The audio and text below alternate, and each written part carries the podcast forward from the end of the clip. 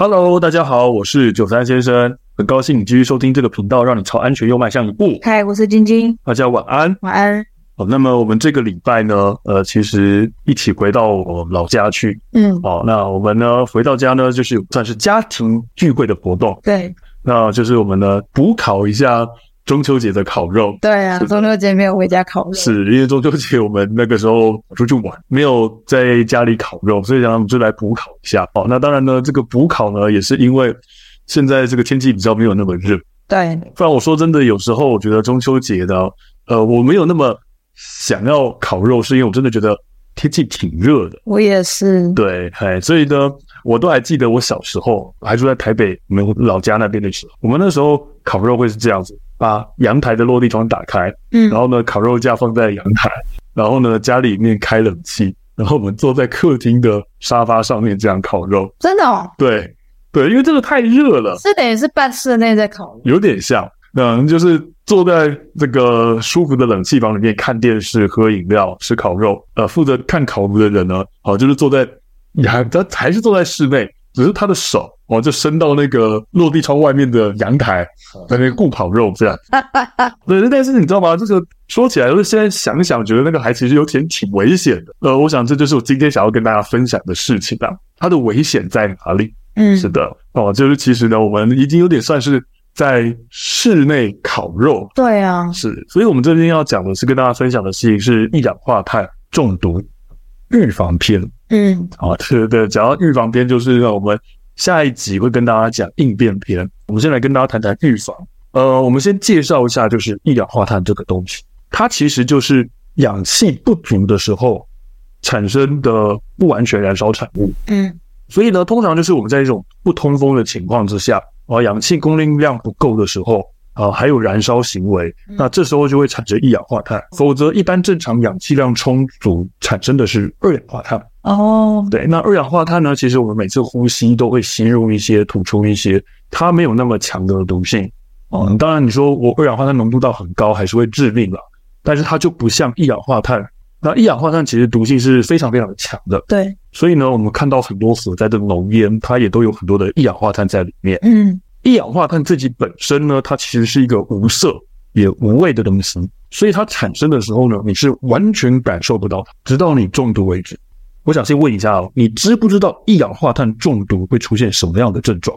很像感冒或者是肠胃炎的症状。是的，其实它基本上就是感冒的症状。对。非常的像头晕目眩呐、啊，嗯，心啊，嗯，头痛，对，头痛想吐这样子。我想要问各位一个很实际的问题哦，假设你今天在你自己家里，你忽然间坐着坐着，感觉到哦自己头痛、头晕、恶心想吐，你会马上感觉到、马上警觉到自己是一氧化碳中毒，还是你会觉得自己只是感冒了？我觉得通常会觉得是感冒。我觉得正常的人性状况下，你觉得自己是感冒，这才是常态。我可以讲一个我的经验，不是你说，我那时候还在急诊上班的时候啊，那时候一台救护车载了五一家五口，妈妈就带了一大锅东西一起走下来，然后打开里面是泡面，是。那他们是说他们是食物中。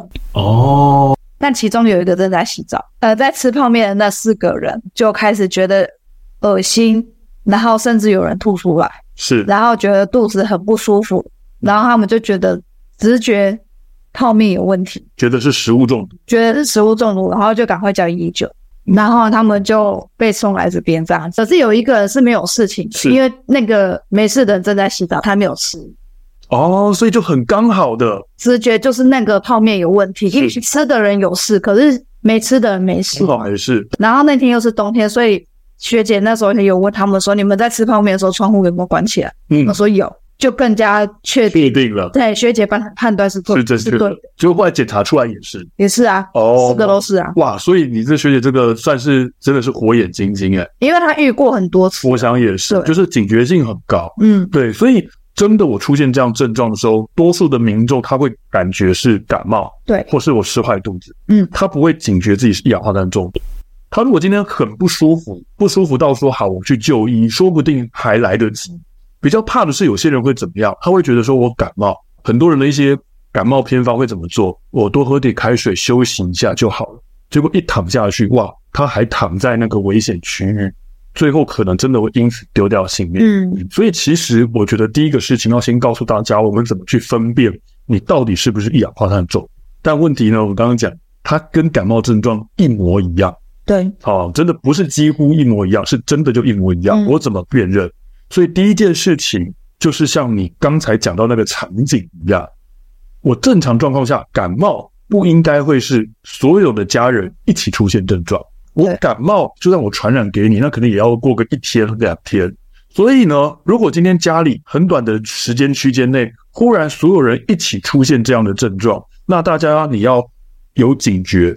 高度怀疑我们现在是一氧化碳中毒，不是生病。是的，好，那像说吃坏肚子呢？其实基本上不可能，晚餐吃马上就就出现吃坏肚子，不可能。对，对我那时候不知道，所以我还一直往网上问说，你们中午吃什么？会、嗯、一起出去吃饭？哦，是的，是的，因为像你刚刚讲的，他很刚好没有吃的人没事，对，他就会更加坐实民众认为他是吃坏肚子问题。对，但是其实我们都，我们后来做医医医疗相关，我们都晓得。你不会说，我晚餐吃吃了之后，哦，可能不到一个小时，马上就出现症状，其实不会的。所以其实他当时呢，有很多的迹象是一氧化碳中毒。我觉得这种事情，你说民众去做判断，我们只能跟你讲，这是一个很简单的判断的方式，就是如果全家一起出现症状，你要高度怀疑，有没有一些更明确的判断方式？好，其实还是有的，因为呢，有些人感冒就讲说，哎，不好意思，我独居。好，我们有家人怎么办？你再抓一个人过来跟你一起吸看看嘛？不可能吧？对，所以其实我会建议大家，你真的要确保的话，就是要装一氧化碳侦测器。所以其实不只是像我们讲的火灾警报器、一氧化碳侦测器，如果你家里是有热水器，真的会建议你，你要准备一氧化碳侦测器，你才能够完全的避免掉这种发生的可能性了。那是要像那个助警器、助警器一样，就是每个居居室都装一个。哎，一氧化碳侦测器啊，原则上来讲就是至少一层要一颗。那简单多啦。对，包含地下室有没有？哦，因为有些透天处可能会包含地下室。好，所以呢，每一层楼至少要一个。好，那一氧化碳它的特性，它的重量其实比空气稍微轻一点。嗯，所以它也是要装在天花板上面，这样子飘上去才会感测得到。好，那要装在哪个位置？其实这个有是，然后是很多民众会误会的地方。有些人会觉得说，哎，我热水器在这边，那这边是最容易发生一氧化碳中毒的地方啊，所以呢，我应该要装在热水器附近。其实不是要装在热水器附近，真的要安装的话，要装在你的生活区域中。所以我会建议装在你的卧房，因为就像我们前面几集有跟大家谈到，我探测器目的是要探测加通知。一氧化碳侦测器，它今天呢要能够通知你，你如果装在像热水器那附近，那我们热水器的位置它发出警报了，你在生活空间不见得听得到，所以一般而言，我们会是建议你装在自己的生活空间。那探测器大家也不用把它想着说啊，那它警报响了，我是不是就来不及了？不会，探测器它的设计是，当它今天一氧化碳的量都还没有达到会伤害身体的时候。它其实就会发出警报了，嗯，好，等于说它今天距离说，哎，我今天要出现症状都还很遥远，我警报就会先发出来。所以，当你今天，例如说我装卧房，我在卧房听到警报了，代表其实卧房周围，诶，已经有一氧化碳出现喽。可是这个量还没有大到会去影响你，所以这时候你是绝对来得及做应变的，等你有时间去检查或者是逃出去的，没错。通常这时候警报响了，我会建议大家怎么做？这时候去检查一下你是不是有开火的情况，因为有一氧化碳，一定是有某一样东西在燃烧，所以我会建议你去把火关掉，留意一下自己身体状况，如果有出现不舒服，赶紧就医。刚才也讲过了，我们要装在离我们活动区比较近的地方，所以呢，其实他会建议呢，它装在你睡觉的地方三公尺以内的范围。好，那此外呢，它如果装得太接近燃气或者是烹调工具附近，那它比较容易会误报或是损坏，所以他会建议呢，距离这个烹饪工具啊或者是热水器在四点五公尺以上。那如果是装在那个车库附近的话，可能距离要再更远。车子在刚发动的那一瞬间，呃，一氧化碳的浓度会瞬间上升，但是那只有一下下而已。所以如果距离车库太近，也容易造成误报。那最后呢，不要装在像出风口啊、啊冷气机附近，或是外气流通，或者是说，呃，像这个很潮湿的地方，像浴室，一来就是容易误报，二来呢也比较容易让这个探测器损坏。刚才讲到说热水器。比较常会发生中毒的东西就是我们的热水器，嗯，或者是你在室内烤肉，哦，对，所以现在想想，我们当时这行为其实真的有点接近危险，非常大的。对，虽然说当时烤肉炉是放在这个阳台，嗯，但是还是有一点点，哎，这个有点点，想想有点觉得有点危险，好，对。那另外呢，我们讲热水器，你要避免热水器导致你一氧化碳中毒啊，我觉得有三个东西你要去做到正确。第一个是它的安装位置要正确，第二个呢是它的材质要正确，第三个是的人员要正确。先讲什么叫做位置正确。其实热水器呢，目前啊在市面上比较多见的，好会有两种形式，一个就叫做屋外型，另外一个呢叫做强制排气型。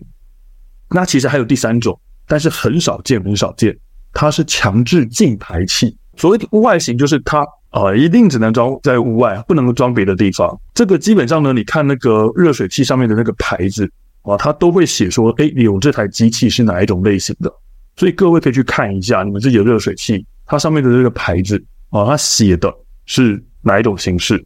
那如果是屋外型，那它就一定得装在屋外。有，嗯，好，那如果呢，它今天是讲的这个是强制排气型，那它上面呢会附一根管子。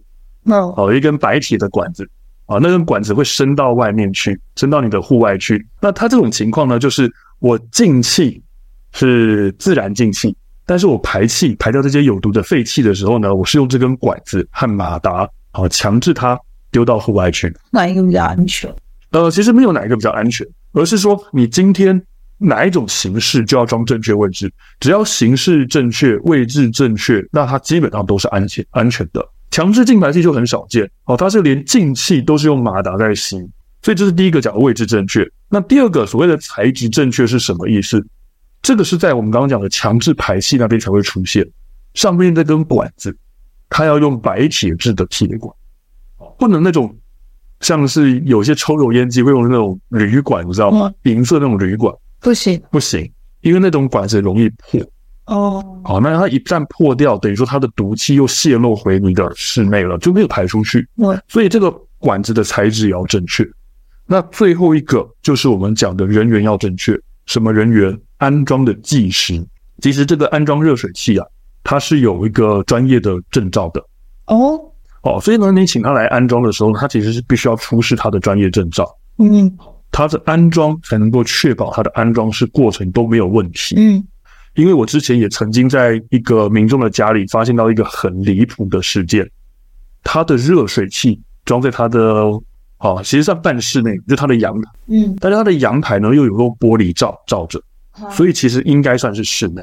那当时呢，我看过去，乍看之下好像觉得没问题，因为它有一根白铁的管子伸出去，嗯，可是当我靠近一看，我才很惊讶的发现，他那一台热水器根本就是室外型的热水器。而上面那根白色的铁管也只是靠在上面装装样子而已，根本就没有安装上去。因为其实室外型的热水器，它上面本来就没有地方可以让你装管子，嗯，所以它那根管子基本上就是装好看的。当时帮他安装的人真的是非常的过分，我就赶紧跟他们讲，我说你这个一定要换，太危险了。你到现在还没发生事情，真的是你们运气好。而当时帮你安装的人，你绝对不要再找他了，嗯，不管他是存心。要骗你，还是说他做事马虎？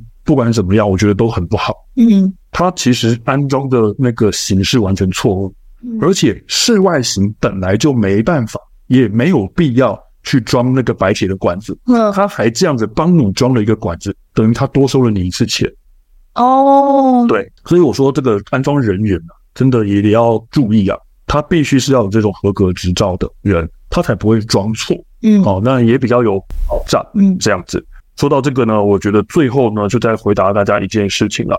我在阳台到底要装室内型还是室外型？好，其实我跟各位说一下，严格上来讲了，阳台就算你是没有像我刚才讲的有玻璃罩罩着的，我也会建议大家你去装那种强制排气型的会比较合适，就是有管子，你把它当成是室内来看会比较好，因为我们现在很多地方阳台会晾挂衣服，你今天衣服挂的量多的时候，它可能就会变成是一个通风不好的环境，这样子呢，呃，你难保会因此发生一些意外，所以你觉得它好像是室外的空间。啊，可是呢，因为你的衣服一挂上去，它变成有点像是密闭的空间了。所以，通常在阳台，我还是会建议大家了，装那种强制排气的啊，就是有管子伸出去，把这些有毒废气直接一次很干脆的排到户外，对大家而言会比较安全。所以，我想呢，今天跟大家分享的一氧化碳中毒预防篇。希望大家啊，就是多多注意，因为天气也冷了。嗯，哦，真的，通常这种事情比较发生在天气很冷，对，寒冷的时候，大家这个洗澡时间会变久。有些人他可能热水器装的位置不正确，但因为像夏天的时候洗澡时间没那么久，他还没有烧到，就是呃，真的耗氧很大，而导致产生大量一氧化碳。一到了冬天，洗澡时间拉长，烧的久，这个一氧化碳的产量就变多了。冬天也接近了。这也真的是要请大家特别留意、特别注意的地方。大家也赶快去瞧瞧你们家的热水器，嗯，装的怎么样？是的，注意看一下它的名牌，它是哪一种形式的，然后去对应它所装的位置到底正不正确。嗯，好，所以我想今天呢，就跟大家呃分享到这边。那希望今天的分享内容呢，对大家的安全有所帮助。如果各位有从这一集获得收获的话呢，请大家给我们五星好评，或者是小额赞助，对我们都是莫大的鼓励。也欢迎多多提问，我们会依你的问题当做下一次的主题。另外，如果想看呃精华版影片的话呢，请在 YouTube 搜寻搜寻九三先生，按下订阅。我们会在节目上线后一周发布影片。那我们就下次见喽，拜拜，拜拜。